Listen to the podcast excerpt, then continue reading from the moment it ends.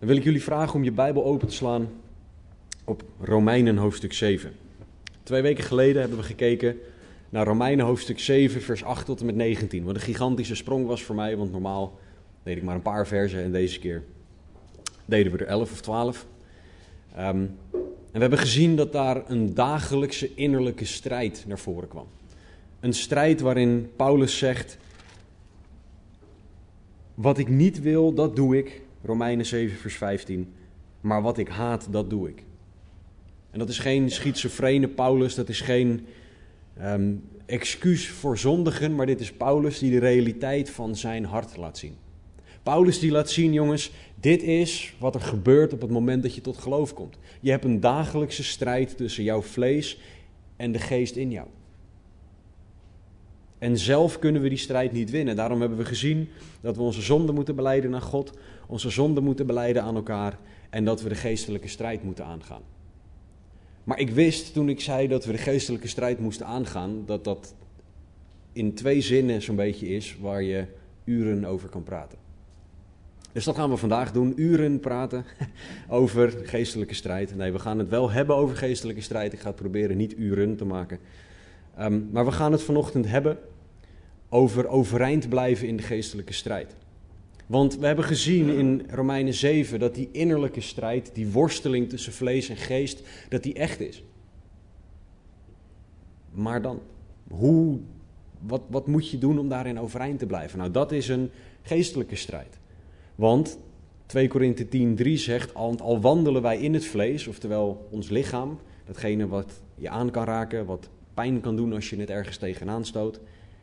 Al wandelen wij in het vlees, wij voeren geen strijd naar het, naar het vlees.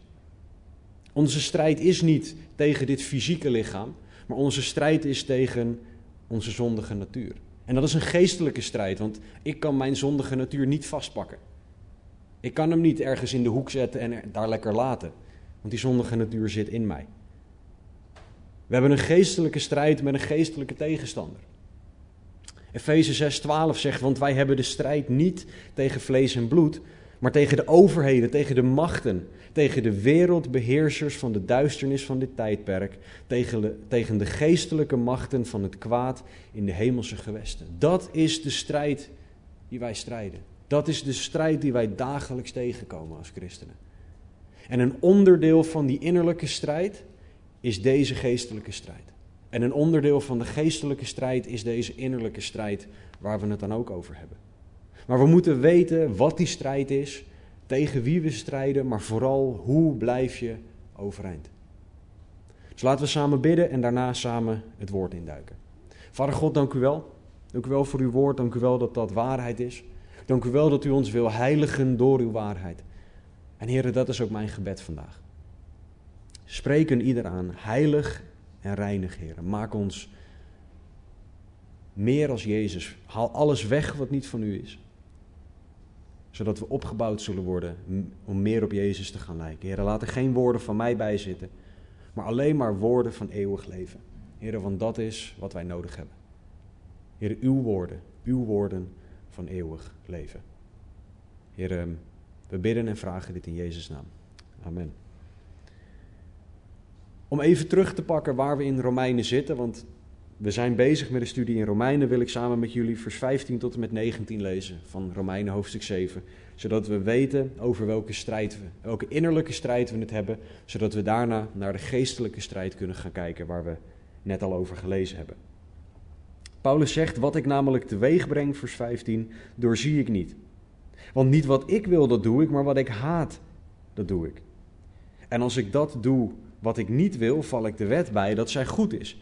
Nu ben ik het echter niet meer die dit teweeg brengt, maar de zonde die in mij woont.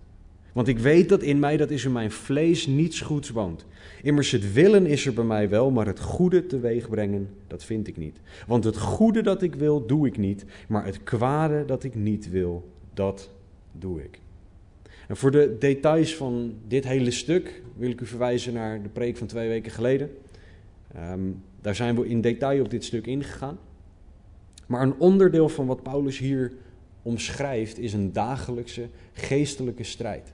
Een strijd die niet is, zoals al aangegeven, tegen ons vlees, maar tegen geestelijke machten. tegen geestelijke machten van het kwaad. En om het kwaad dan een naam te geven, dat is Satan, dat is de duivel.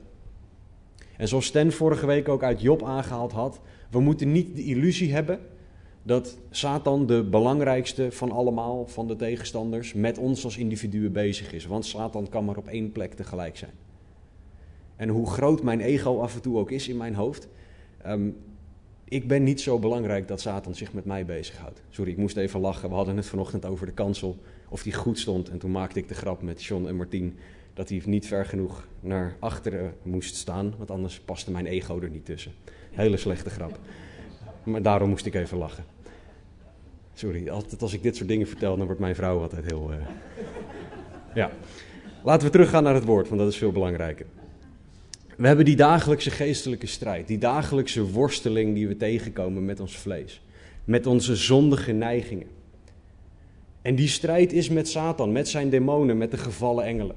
Die strijd is iets wat er continu is.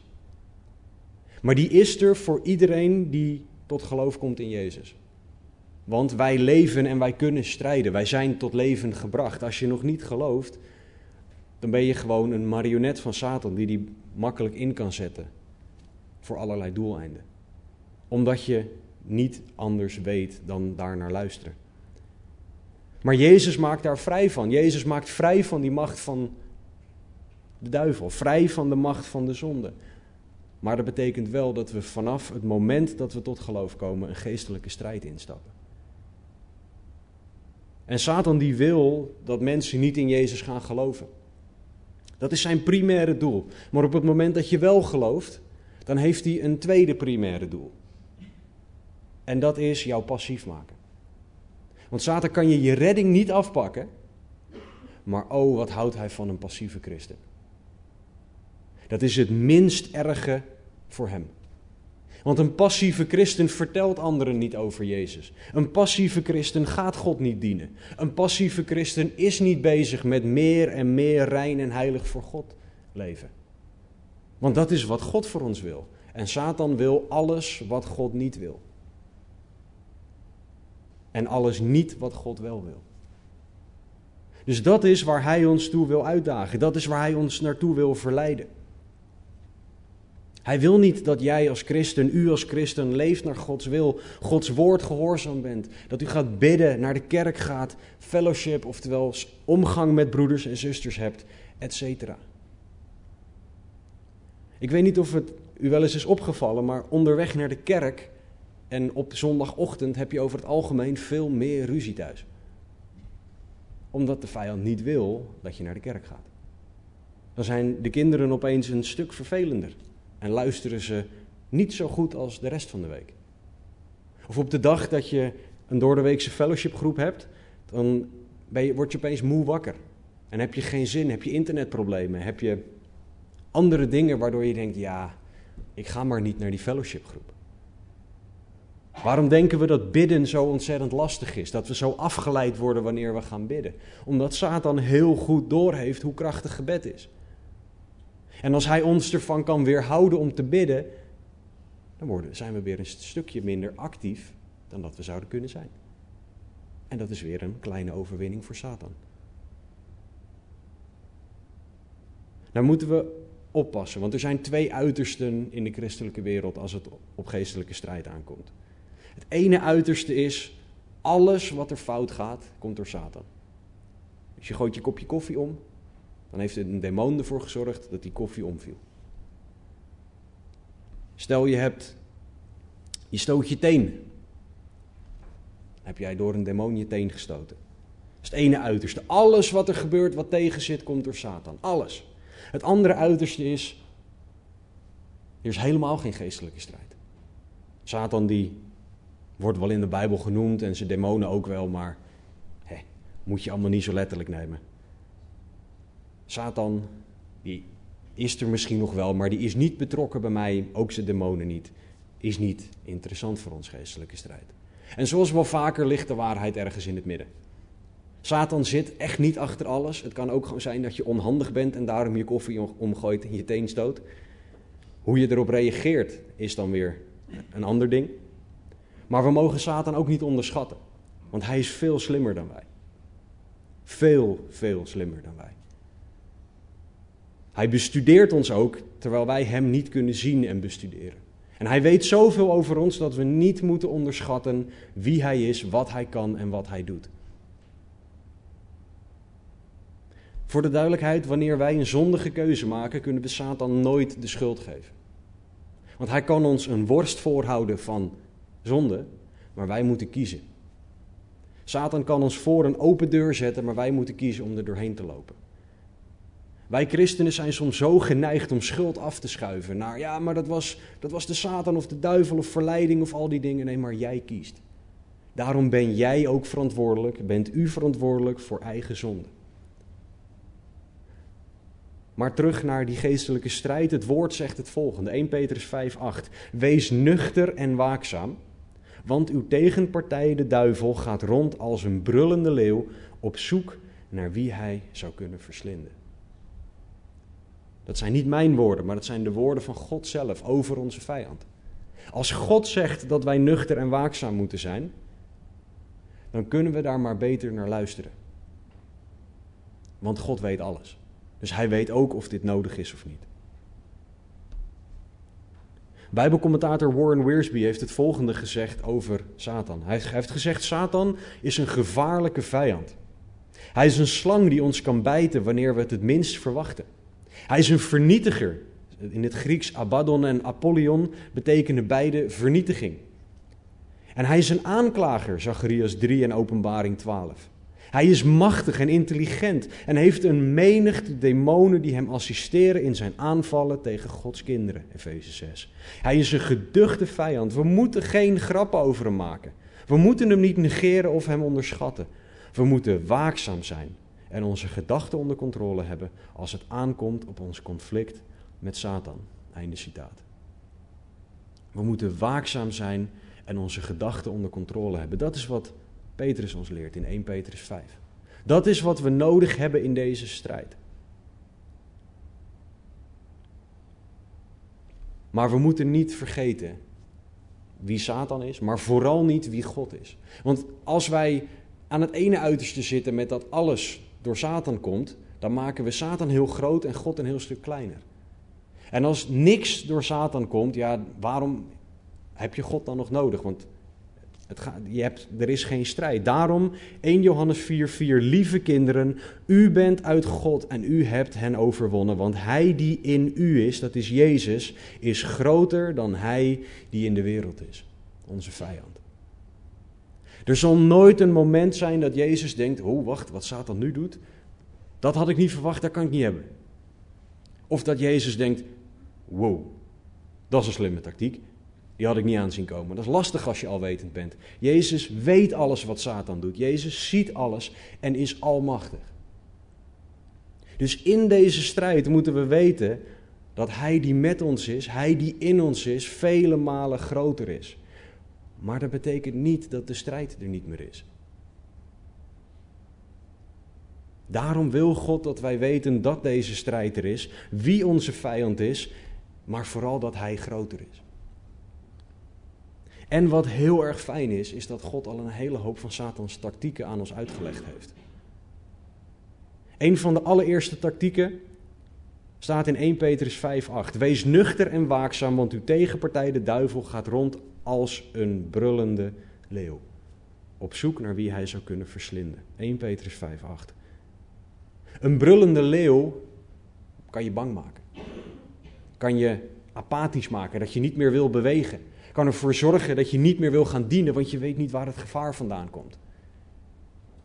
Een van de allereerste tactieken, een van de duidelijkste tactieken van Satan is angst. Angst voor mensen, angst voor situaties, angst voor wat dan ook. Want Gods perfecte liefde drijft angst uit, zegt 1, 1 Johannes. Dus laat je niet bang maken, ren juist naar God toe. Laat het niet gebeuren dat Satan jou bang maakt. Want hij die in u is, is groter dan hij die in de wereld is. Dus met dat in het achterhoofd wil ik naar drie specifieke tactieken kijken van Satan. En daarna, wat kunnen we er tegen doen? Want alleen de tactiek aangeven is natuurlijk niet zo heel effectief. Dus de eerste tactiek, en dat vinden we helemaal terug in Genesis, is de mens doen twijfelen aan Gods woord. Genesis 3:1. De schepping was geweldig. Adam en Eva waren geschapen. Adam en Eva hadden alle dieren een naam gegeven. Of Adam eigenlijk. En vanaf Genesis 3:1 gebeurt er iets waar wij heel goed op moeten letten. De slang nu was de listigste onder alle dieren van het veld die de Heere God gemaakt had.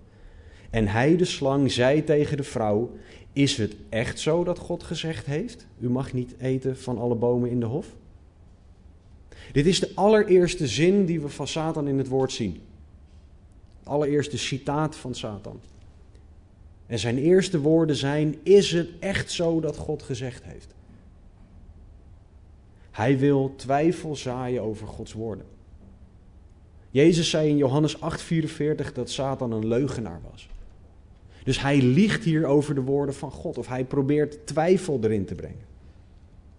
En hij wil dat wij twijfelen of Gods woord wel op ons van toepassing is. Hij wil dat wij twijfelen over het feit of God wel overal aan gedacht heeft.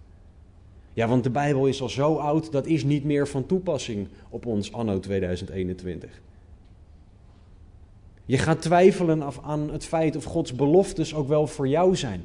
Of zijn ze niet alleen maar voor mensen die het wel goed genoeg doen? Je gaat twijfelen aan het feit of God wel eigenlijk echt van jou houdt. Heeft God dat echt gezegd? Satan wil dat we twijfelen, want hij kent de kracht van Gods woord. Als wij namelijk twijfelen aan Gods woord, dan gaan we dat woord ook niet tegen hem gebruiken. Want als wij het al niet geloven, wat heb ik er dan aan om het tegen Satan te gebruiken? 2 Korinthe 11:3 zegt: Maar ik vrees dat zoals de slang met zijn sluwheid Eva verleid heeft, zo misschien ook uw gedachten bedorven worden, weg van de eenheid, van de eenvoud, sorry, die in Christus is. Satan wil onze gedachten weghalen van alles wat van God is. Hij wil ons doen twijfelen aan wat God gezegd heeft. En deze tactiek is zo krachtig.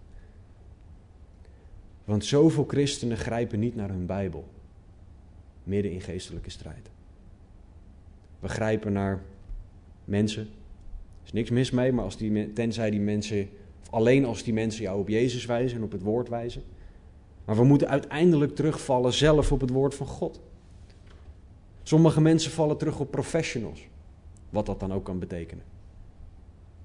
Nee, we moeten leren terugvallen op het woord van God. Want dat is waarheid, zegt Johannes 17, 17. We moeten terugvallen op God zelf. Op wie God is en wat God zegt. In de plaats van dat we twijfelen aan wat God zegt. Want als we twijfelen aan wat God zegt, twijfelen we daarmee aan wie God is. En dat is wat Satan wil. Dat we twijfelen aan God. Zijn tweede tactiek, na ons doen twijfelen aan het woord van God, is dat hij van God een leugenaar gaat proberen te maken. Genesis 3, vers 4 en 5. Toen zei de slang tegen de vrouw: U zult zeker niet sterven, maar God weet dat. Op de dag dat u daarvan eet, van die vrucht, dat op die dag uw ogen geopend zullen worden en dat u als God zult zijn, goed en kwaad kennend. Hij maakt van God een leugenaar, want God had duidelijk gezegd wat zijn wil wel was en wat zijn wil niet was, inclusief de gevolgen van de keuzes. En God had niet gezegd dat ze als God zouden zijn, goed en kwaad kennend. Satan die maakt God hier een leugenaar. God weet dat op de dag dat u daarvan eet, uw ogen geopend zullen worden. Dat is een leugen. En vooral waar hij mee opent, u zult zeker niet sterven, want God had dat gezegd.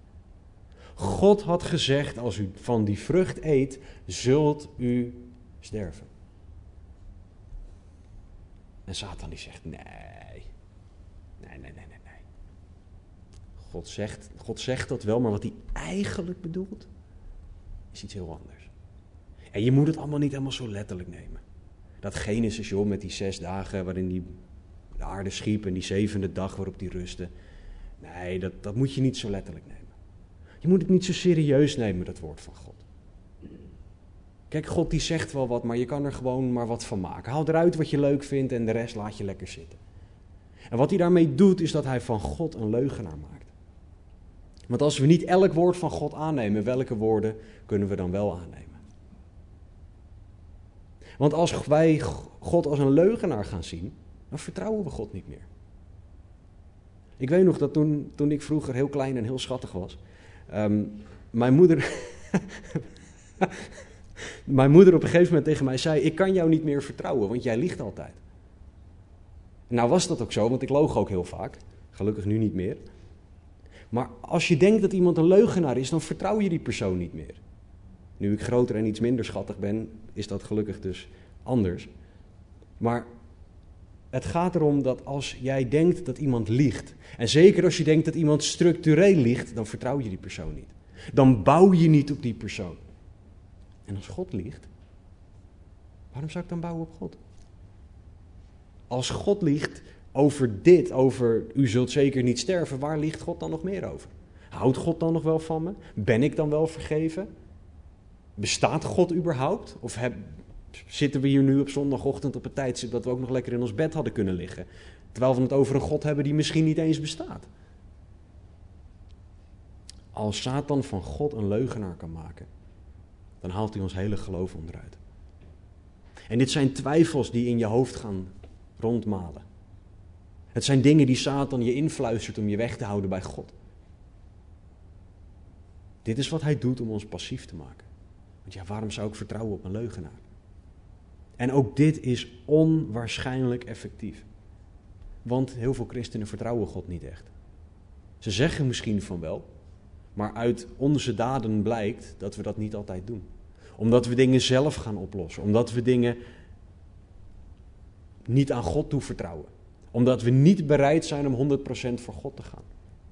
Daaruit blijkt dat wij God niet volledig vertrouwen. Maar laat Satan je nooit aanpraten dat God een leugenaar is. Want in hem is geen leugen. God kan niet eens liegen. Want dan zou hij geen God meer zijn.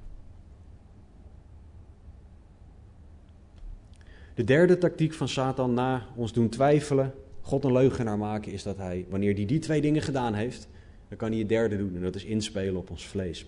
Genesis 3, vers 6. En de vrouw zag dat die boom goed was om ervan te eten. En dat hij een lust was voor het oog. Ja, een boom die begerenswaardig was om er verstandig door te worden. En zij nam van zijn vrucht en at. En zij gaf ook wat aan haar man die bij haar was. En hij at ervan. Pannenkoek. Hij had hierin moeten grijpen trouwens. Daarom zei ik pannenkoek. Door het gesprek dat Eva met Satan had, ging ze anders kijken naar die boom. Die boom was voorheen een boom waarvan ze dacht, nou ja, er zijn genoeg andere bomen, hè, dus als ik van eentje niet mag eten, maakt het uit. Maar door dat gesprek met Satan, toen zag ze opeens, oh die boom, is een lust voor het oog, zeg, oh. En die vruchten die eraan zitten, oh. Daar moet ik van hebben. En als ik dan ook nog eens verstandig erdoor kan worden, verstandiger dan dat ik nu ben, nou, wat Satan hier doet, is inspelen op ons vlees.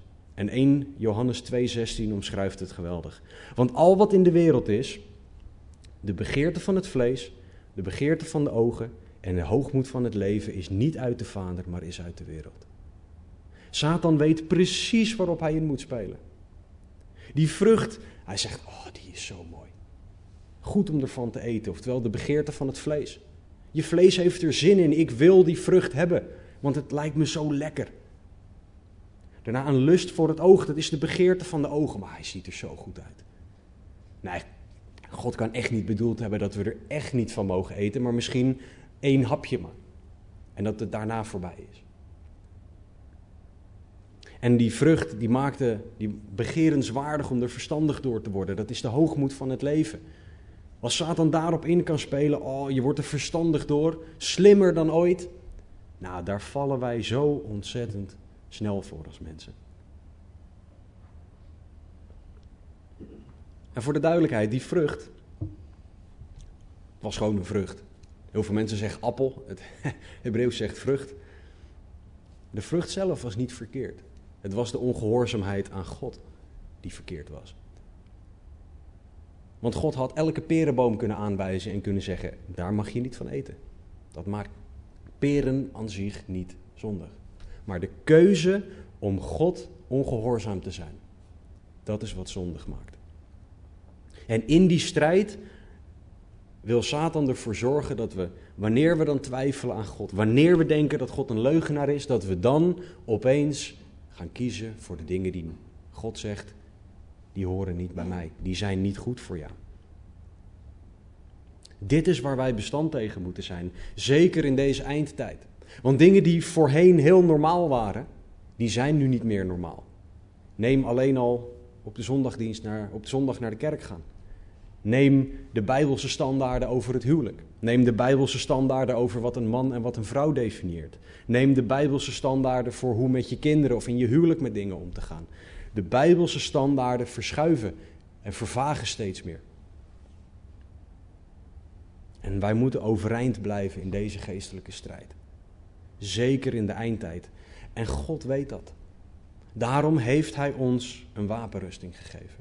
In Efeze 6:11 zegt God: Bekleed u met de hele wapenrusting van God, opdat u stand kunt houden tegen de listige verleidingen van de duivel. Het is zo belangrijk hè, dat we doorhebben dat het listige verleidingen zijn. Satan zet geen groot neonbord neer met: Dit is een verleiding, en daarna gaat hij je proberen te verleiden. Als je zag hoe hij met Eva praatte, dan was dat ontzettend sneaky en listig. En het ging stapje voor stapje, ging hij iets verder. En daardoor bracht hij haar tot het punt van zondigen. En bracht hij Adam tot het punt van zondigen. Maar God wil dat wij overeind blijven tegen deze listige verleidingen van de duivel in deze geestelijke strijd. En God heeft ons een wapenrusting gegeven om overeind te kunnen blijven. En die wapenrusting heeft Hij ook gegeven om in te zien dat wij niet zelf kunnen winnen. Want het is de wapenrusting van God en daarmee moeten we dus afhankelijk van God zijn. En ik wil met jullie op hoog niveau snel door de wapenrusting heen gaan, omdat dit is wat je nodig hebt om te kunnen staan tegen de angst die de, de Satan je wil aanpraten. Zodat je niet gaat twijfelen, zodat je God niet als een leugenaar gaat zien en zodat je niet met de lust van het vlees meegaat. Je hebt die wapenrusting nodig. Dus in Efeze 6, blader erheen als je wil, geeft Paulus die wapenrusting. En daarmee citeert hij een hele hoop dingen ook uit het Oude Testament. Die zal ik ook voor jullie aanhalen. Maar in Efeze 6 geeft God ons de hele wapenrusting. En we hebben ook studies online staan voor meer detail hierover, mocht je dat willen. Maar we gaan vandaag op hoog niveau er naar kijken. Het eerste wat Paulus zegt in Efeze 6:14 is dat we stand moeten houden, ons middel omgord met de waarheid. Paulus, toen hij de brief naar de Efeze schreef, zat vastgeketend aan een Romeinse soldaat. En die Romeinse soldaat die had deze dingen aan. Dat was gewoon zijn werkkleding. Zijn werkkloffie bestond onder andere uit een, een, een gordel, een, een riem die hij om zich heen hield om zijn kleding van de grond af te houden. Zijn middel was omgord. En Paulus die zag daarin een link naar het Oude Testament. Jesaja 11:5 zegt, want gerechtigheid zal de gordel om zijn heupen zijn, dat is Jezus Christus, en de waarheid de gordel om zijn middel. Dat is wat Paulus voor zich ziet als hij in Efeze 6:14 zegt, houd dan stand uw middel omgord met de waarheid. Waarheid is wat wij nodig hebben. Waarheid houdt alles bij elkaar. Waarheid houdt alles omhoog.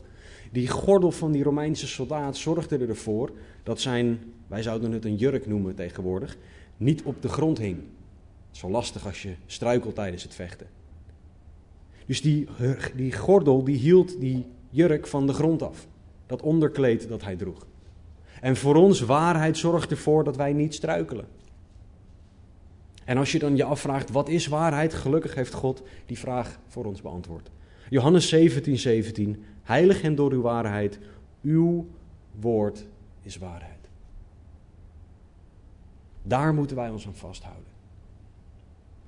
God Gods waarheid is waar wij ons aan vast moeten houden. Als God zegt dat iets zo is, dan is het zo. Ook als ik het niet begrijp. Ook als ik het niet snap, niet voel, niet zie. Als alles om me heen wat anders schreeuwt, dan is Gods woord waar. En dat is een keuze. Om niet te struikelen, maar overeind gehouden te worden door Gods woord.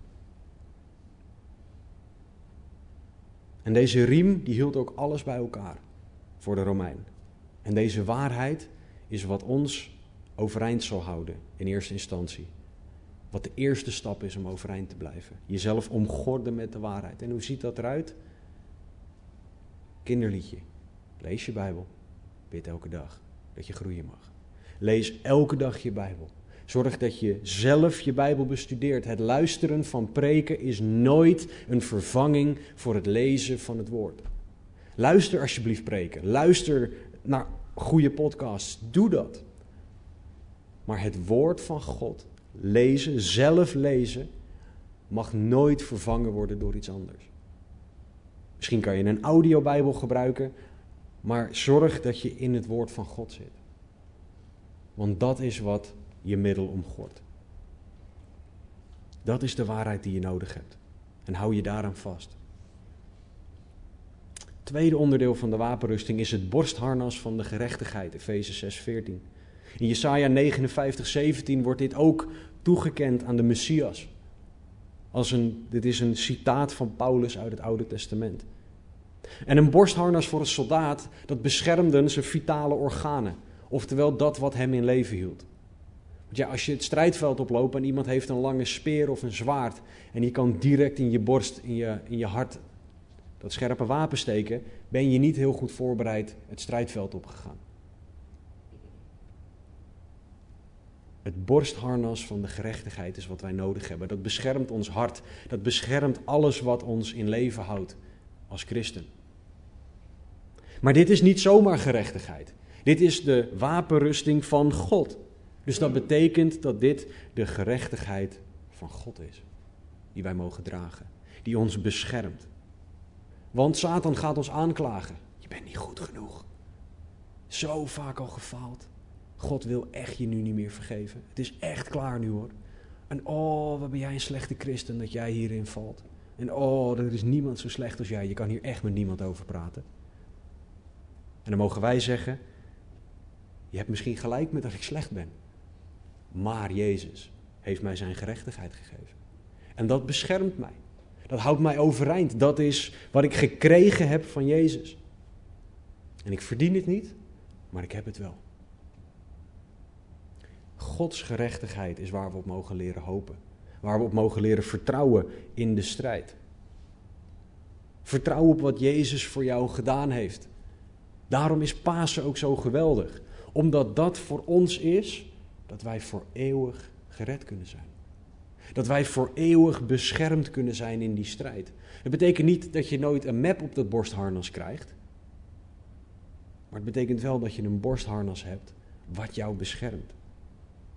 Dus vertrouw op wat Jezus voor jou gedaan heeft. Vertrouw dat Jezus' gerechtigheid jou zal beschermen. Leer vertrouwen op een ander, namelijk Jezus Christus. Dat zal jou beschermen in de strijd. Jijzelf gaat dat nooit kunnen doen. In Efeze 6:15 heeft Paulus het over dat we stand moeten houden, onze voeten geschoeid met bereidheid van het evangelie. Ook dit is een citaat uit Jesaja, Jesaja 52, 7. Hoe liefelijk zijn op de bergen de voeten van hem die, de, die het goede boodschapt. Die vrede laat horen, die een goede boodschap brengt van het goede. Die heil laat horen, die tegen Sion zegt, uw God is koning. Gods boodschap is voor ieder mens. En onderdeel van de strijd is dat wij gaan waar God wil dat wij gaan. Onderdeel van de geestelijke strijd is dat God ons allemaal, die gelooft, een boodschapper heeft gemaakt van zijn evangelie. Wij vragen vaak aan God, Heer, laat me een getuige zijn. Dat is de verkeerde vraag. Ik begrijp wat we bedoelen, maar het is de verkeerde vraag. Want wij zijn al getuigen gemaakt vanaf het moment dat we tot geloof gekomen zijn. De vraag is, Heer, laat mij leven naar wat u mij al gemaakt hebt. Laat mij leven naar de getuige die ik al ben. Want overal waar wij gaan, horen wij een, te leven als een getuige. En mensen over Jezus te vertellen en te laten zien. Schoenen waren heel erg belangrijk. De schoenen van de Romeinse soldaten hadden een soort kleine noppen eronder. Daardoor waren zij in staat om veel sneller te reizen dan het gemiddelde andere leger. Dus de schoenen van de Romeinen hebben heel veel overwinningen opgeleverd. Onze schoenen, onze geestelijke schoenen, moeten ons brengen waar God ons wil hebben. Zodat wij daar kunnen dienen, daar kunnen strijden, daar kunnen doen wat God wil dat wij doen. Maar er zit één klein dingetje in. De schoenen, de voeten geschoeid met bereidheid. Je hebt deze schoenen van God gekregen. Maar je kan er ook voor kiezen, één, om ze niet aan te doen en twee, om ze niet te gebruiken. Misschien dat je naaldhakken leuker vindt of um, kisten belangrijker vindt voor in de strijd. Nee, God heeft ons Jezus, uh, Jezus stappers gegeven. Sandalen met noppen eronder. Dat is wat de Romeinen droegen. Ben jij bereid?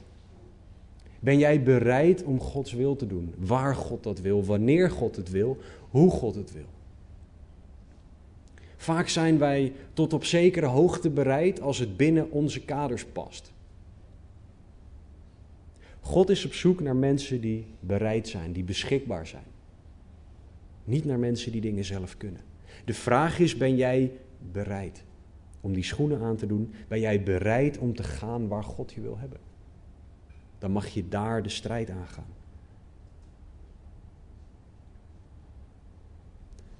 Als je dan die riem om hebt, als je dat borstharnas aan hebt, je voeten geschoeid hebt met je Jezusstappers, dan mag je het schild van het geloof opnemen. Efeze 6, 16.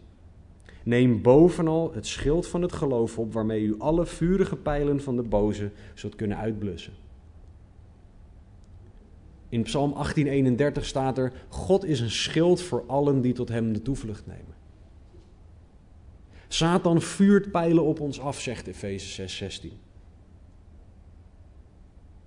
Want er staat niet waarmee u alle mogelijke vurige pijlen, nee, waarmee u alle vurige pijlen van de boze zult kunnen uitblussen. Dus het gaat komen. Je hebt dit schild nodig. En het schild is simpelweg geloof. Een rotsvast vertrouwen in God. Een kinderlijk geloof dat wat God zegt waar is. Mijn kinderen zijn nu nog in de fase, onze kinderen zijn nu nog in de fase dat als Abba, papa iets zegt, dat het waar is. Ik heb uit betrouwbare bron gehoord dat op het moment dat ze wat ouder worden, dat dat verandert. Maar nu nog geloven ze wat ik zeg, omdat ik het zeg. Dat is hoe wij mogen geloven in God. Wij mogen vertrouwen op God, omdat Hij God is. Omdat Hij onze hemelse papa is en alwetend is. Maar wat zijn dan die vurige pijlen? Want als we dan geloven, wat, wat voor vurige pijlen? Nou, David Guzik heeft het beter verwoord dan ik kan.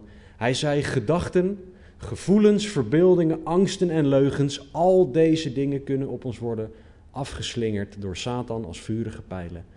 Maar geloof houdt ze tegen. Gedachten, gevoelens, verbeeldingen, angsten en leugens. Allemaal dingen die ons af kunnen houden van God, die ons kunnen kwetsen, die ons de strijd kunnen doen opgeven. Maar geloof houdt ze tegen. Geloof dat wat God zegt waar is boven je eigen gedachten, boven je eigen gevoelens, boven je eigen denken. En daarmee wil ik niet zeggen dat een christen niet rationeel is. Dat we niet meer nadenken en dat we maar gewoon blind doen. Dat is niet wat het christendom is. In Jesaja 1 staat er, kom laten wij samen beredeneren, laten we samen denken. In het Engels staat er, let us reason together. Dat heeft gewoon te maken met dat we wel moeten blijven nadenken. Het is niet zo dat wij een geloof hebben waarbij we moeten stoppen met denken. Maar we moeten wel Gods denken boven ons denken stellen. Dus we mogen vragen, Heer, ik snap het niet. Ik zie het niet, ik begrijp het niet, ik weet het niet, ik voel het niet.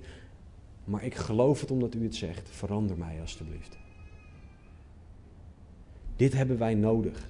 dit schild, dit geloof, omdat er pijlen gaan komen.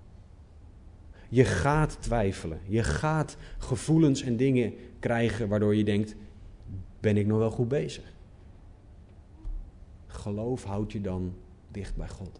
Geloof houdt het tegen, blust de vurige pijlen.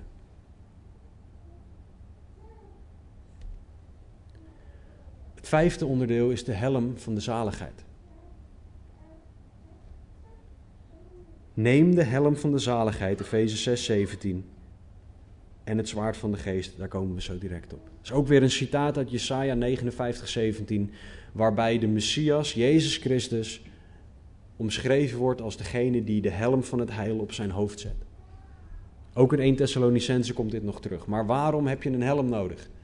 Nou, ik weet niet of jullie Saving Private Ryan gezien hebben. Hele goede film, niet voor kleine kinderen.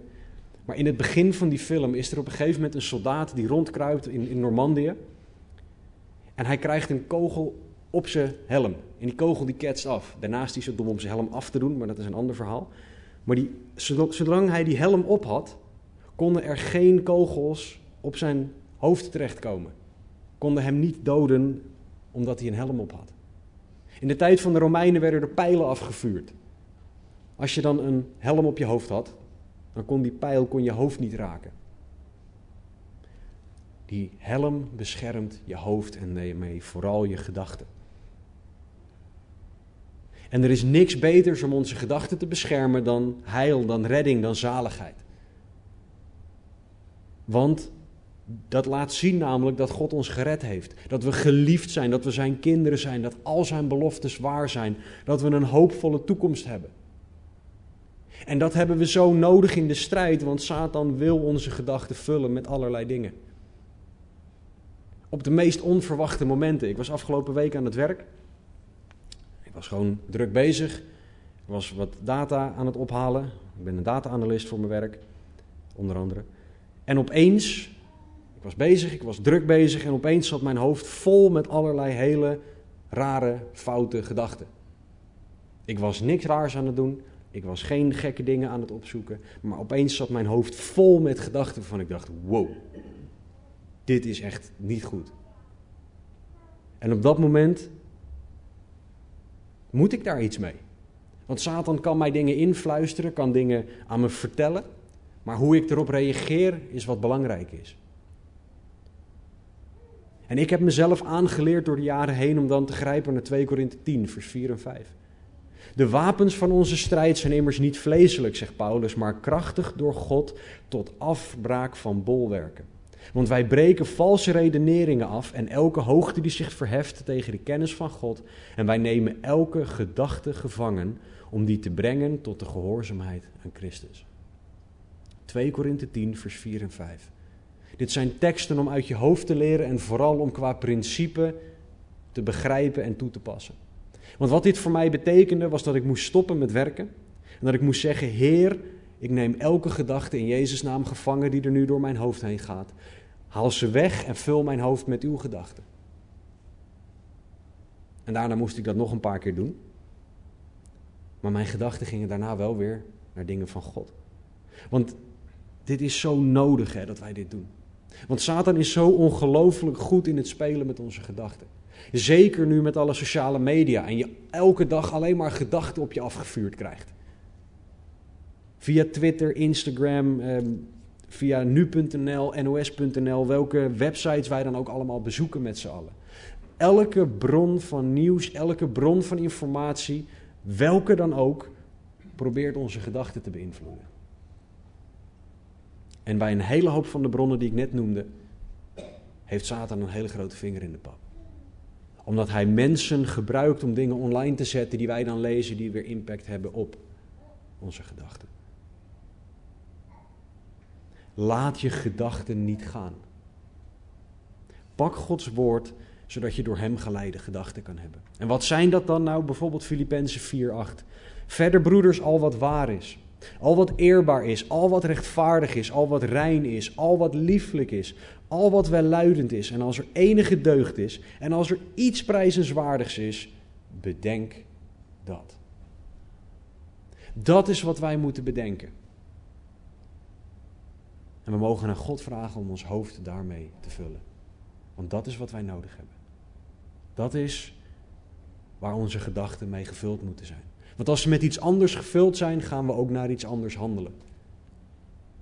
En dat is zo'n belangrijk onderdeel van de strijd. Onze gedachten moeten beschermd worden. En daarvoor hebben we de helm van de zaligheid. Tot nu toe is de wapenrusting, het overeind blijven in de geestelijke strijd, alleen gericht geweest op defensief. Oftewel tegen kunnen houden. Maar God heeft ons ook twee offensieve wapens gegeven. Efeze 6:17 Neem eh, het zwaard van de geest, dat is Gods woord. Toen Jezus in Lucas 4 verleid werd, ging Jezus heel hard doen tegen Satan. Nee, hij ging niet met zijn vuist in de lucht staan. Hij ging niet als een baviaan, zoals ik net deed, ehm, allerlei rare dingen staan doen. Hij zei: Er staat geschreven. Dat was Jezus' manier van strijden. En bedenk je wel, dit is God zelf in een mensenlichaam. Die Gods woord gebruikt. Wat ik, op zelf, wat ik zelf altijd echt heel bijzonder vind. Want uit Johannes 1 weten we dat Jezus zelf het woord is. Dus Jezus gebruikt zichzelf om de vijand te verslaan. Andere discussie. Maar Lucas 4 zien we, Jezus zegt er staat geschreven. Dat is waarmee hij de vijand versloeg. En Jezus zelf werd op dat moment door Satan zelf verleid. Jezus ging niet in discussie met Satan. Op geen enkel moment zei Jezus: Ja, maar denk je niet dat het zo zit? Nee, Jezus zei gewoon: Er staat geschreven. Gods woord is wat de strijd moet voeren met jou, Satan, niet ik. En wat dit laat zien is dat Jezus Gods woord kende. Dat hij Gods woord serieus nam. En dan is de vraag aan ons: hoe goed kennen wij Gods woord? En hoe serieus nemen wij Gods woord? Ken jij versen uit je hoofd? Lees jij je Bijbel? Wij zijn nu samen met onze kinderen, vooral met onze oudste, bezig om versen uit het hoofd te leren. Ze is vier en dat lukt er al. Daarmee wil ik niemand een schuldgevoel aanpraten. Verre van. Wat ik probeer te zeggen is, als onze vierjarige dit kan leren, dan kan jij, dan kan u dat ook leren. Het kost misschien meer of minder tijd dan iemand anders. Maar op het tempo dat jij dat u aan kan, is Bijbelverzen uit je hoofd leren van onschatbare waarde. Want dat betekent namelijk dat je in de strijd niet je Bijbel erbij hoeft te pakken. Of je, je telefoon moet unlocken. Dan vergeet je natuurlijk weer de code. Dan heb je de code weer niet goed gedaan. Dan moet je daarna je Bijbel-app opstarten. Daarna moet je. Dat is veel te veel handelingen. Als je Bijbelteksten uit je hoofd weet, dan zitten ze er en heb je ze paraat. Dus ga daarmee aan de slag. Al, leer je, al leert u er één per jaar. Maakt niet uit. Maar Bijbelteksten uit je hoofd leren is zo ongelooflijk krachtig in de strijd. De Romeinse soldaten werden getraind in het oefenen met hun wapens. Ze waren getraind in het gebruik van hun speren, van hun zwaard. Ze waren getraind in offensief handelen. En zo horen wij ook onszelf te trainen en te bekwamen voor de strijd door Gods woord te lezen en te bestuderen. Hoe denken wij de strijd aan te gaan met een wapen dat we nooit in handen hebben? Hoe denken wij de, de strijd te kunnen winnen als we onze Bijbel niet serieus nemen? Leer kennen wat Gods woord zegt wat Gods woord betekent. Als je niet weet waar je moet beginnen, als je niet weet hoe, spreek me aan na de dienst, stuur een mail, geef me een belletje of een appje, dat kan je ook bij Stan doen.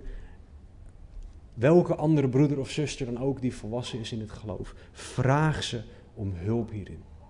Want we hebben het woord van God nodig om overeind te blijven in die geestelijke strijd. Want als Jezus zelf het woord gebruikt, in de strijd.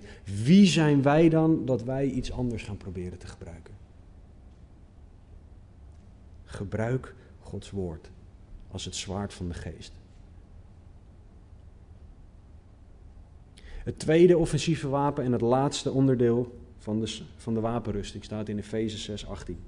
Terwijl u bij elke gelegenheid met alle gebed en smeking bidt in de geest.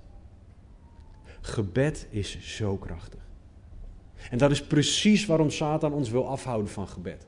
Dat is precies waarom wanneer je wil gaan bidden, je opeens bedenkt dat je het gasfornuis nog aan had staan, de was moest doen, dat je telefoon afgaat, dat je door je stoel heen zakt, weet ik het wat er gebeurt. Gebed is zo ongelooflijk krachtig. Zoveel krachtiger dan dat wij doorhebben. Alleen wij gebruiken gebed vaak als een soort verlanglijstje opdreunen naar God. Alsof God de kerstman is of Sinterklaas. Gebed is zoveel meer dan dat. En in het woord, door het woord heen mogen we leren wat gebed wel is. Het is een relatie hebben met God. Het is praten met God. Het is vragen stellen. Het is antwoorden ontvangen. Het is dingen bij God neerleggen. Heer, ik zie niet hoe dit goed gaat. U moet het oplossen. Het is het uitschreeuwen naar God. Het is eerlijk zijn tegen God. Maar gebed is ook krachtig in de strijd. Bijvoorbeeld wanneer je gedachten aangevallen worden. Je kan biddend strijden voor een ander. Gebed is zo belangrijk, want het maakt ons afhankelijk van God. Gebed laat ons zien dat we niet zelf kunnen strijden met de wapenrusting, maar dat God het in en door ons heen moet doen. Christen, deze strijd is er. En hij is er dagelijks. Vanaf het moment dat jij tot geloof kwam, dat u tot geloof kwam, is de strijd begonnen. En dat is niet om te ontmoedigen, verre van nogmaals, wat er in Johannes staat. Hij die in u is, is groter dan hij die in de wereld is. En dat betekent niet alleen groter, maar dat betekent ook sterker. Zo sterk is onze God, dat hij sterker is dan onze vijand. Alleen vallen wij terug op hem voor de strijd of proberen we het zelf te doen? Christen, onderdeel van jouw innerlijke strijd is deze geestelijke strijd. De geestelijke strijd om niet mee te gaan in het denken dat God een leugenaar is. Om niet te denken dat God niet te vertrouwen is. Om te gaan twijfelen aan Gods woord.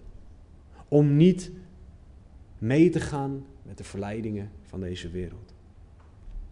Neem je door God gegeven wapenrusting op, zodat je kan staan, overeind kan blijven. Zodat je kan strijden op een door God gegeven manier en dat je broeders en zusters kan helpen in de strijd. Want niemand strijdt alleen, we doen dit samen. Satan wordt in 1 Petrus 5 omschreven als een leeuw. Het allermakkelijkste voor een leeuw is om een eenzaam schaap aan te vallen. Want schapen als kudde zijn al dom. En, uh, we worden in het woord als schapen omschreven. Sorry. Schapen als kudde zijn al niet slim, laat ik het zo verwoorden. Een eenzaam schaap is nog veel minder slim. En een eenzaam schaap is met een partijtje de makkelijke prooi. Vraag God hoe Hij jou, u wil gebruiken om ook broeders en zusters te helpen. Toen ik afgelopen week zo in mijn gedachten aangevallen werd, heb ik een aantal broeders een WhatsApp-berichtje gestuurd. Dat deed twee dingen. Eén, ik bracht het in het licht, wat ervoor zorgde dat Satan me niet kon aanvallen met: Oh, wat ben jij slecht dat jij dat soort gedachten hebt, zeg. Dan deed hij dat wel, maar ik kon zeggen: Ja, sorry, ik, zij weten er vanaf, dus je hebt niks om me hierop aan te klagen. Ten tweede, er gingen broeders voor me bidden. En opeens ging het een stuk beter. Was er niks meer aan de hand. Gebed is zo krachtig. Samen strijden is zo belangrijk. Als jij nog niet gelooft, is dan denk je misschien, waar heeft die kerel het over? Wat is dat voor een raar iets, geestelijke strijd? Waar, waar, wat, wat, wat is dat? Nou, het feit dat je het niet kent, betekent niet dat het nep is. Ik ken niet alle atomen in ons universum, maar ik weet wel dat ze echt zijn. Satan is bezig om jou weg te houden van de waarheid. Elke dag is hij daarmee bezig. Hij wil niet dat jij inziet dat God van jou houdt en dat zijn zoon voor jou gestorven en opgestaan is. Hij wil niet dat jij inziet dat jij een zondaar bent die redding nodig hebt. Dus als jij nog niet gelooft in deze Jezus, is vandaag je kans. Geloof in Jezus Christus, vraag vergeving voor je zonde en je bent voor eeuwig gered. Stel het niet uit tot morgen, want je weet niet wat morgen brengt. Stel het niet uit tot een andere keer, maar geloof nu. Christen, besef jij je dat deze strijd er is? Besef jij je dat je je elke dag in een geestelijke oorlog bevindt? En nogmaals, niet om je bang te maken, maar het moet je daden beïnvloeden. Besef jij je dat je een vijand hebt die een hele grote bullseye op je rug getekend heeft? Besef je dat de vijand jou wil doen twijfelen aan Gods woord, dat hij je wil doen geloven dat God een leugenaar is, dat hij wil inspelen op je vlees, dat hij je bang wil maken? Vraag aan God om je ogen hiervoor te openen, zodat je een bijbelse blik zal hebben op wat er om je heen gebeurt. Maar belangrijker misschien nog wel, christen, is: heb jij je wapenrusting aan en doe je er wat mee? Vraag aan God om jou te laten zien of je echt bezig bent met die wapenrusting. Of jij ook bijvoorbeeld die bereidheid hebt van het evangelie. Dat je, schoenen daarmee, je voeten daarmee geschoeid zijn. Vraag aan God om jou te leren de wapenrusting bijbels te gebruiken. Want in deze eindtijd is het zo belangrijk dat wij klaar zijn als christenen voor de strijd. En als laatste christen besef dat God groter is. Besef dat God degene is, zoals ook op het plaatje dat voor deze preek gemaakt is, dat God zijn hand naar jou uitreikt en dat zijn hand sterker is dan alles. God kan jou helpen in de strijd. God kan jou overeind houden. Besef dat Satan sterk is, maar God almachtig is. Besef dat Satan machtig is, maar dat God de schepper van hemel en aarde is. Dus dat in vergelijking met God Satan niks is. Besef dat er in God overwinning is en dat je geen reden hebt om bang te zijn, maar alle reden om naar God toe te rennen. Laten we bidden. Vader God, dank u wel. Heren, dank u wel dat u heel helder bent in uw woord.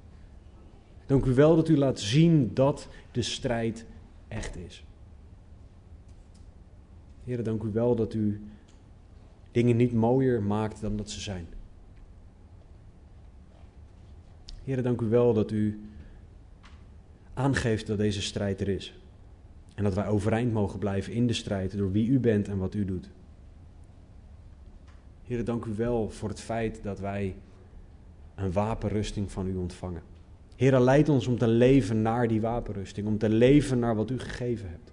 Om te leven naar het feit dat er een strijd is, maar dat u groter bent. Maar heren, als er mensen hier zijn die niet weten dat er een strijd is, laat ze die strijd zien. Maar heren, we bidden ook dat iedereen tot geloof zal komen, die nog aan de verkeerde kant van de strijd staat. Heer, openbaar uw liefde en uw genade aan iedereen vandaag. Heer, leid ons als christenen om overeind te blijven in deze strijd, omdat we weten dat in u wij meer dan overwinnaars zijn. Heer, uw naam zij geprezen, Heer, dank u wel. De aanbiddingsteam gaat ons nog leiden in een aantal liederen. Daarna zal André de dienst afsluiten. Maar ik wil afsluiten met, mijn gedeelte afsluiten met een tekst uit Deuteronomium. Het is de Heere uw God die met u meegaat om voor u tegen uw vijanden te strijden om u te verlossen. Dat is onze God. Gezegende week.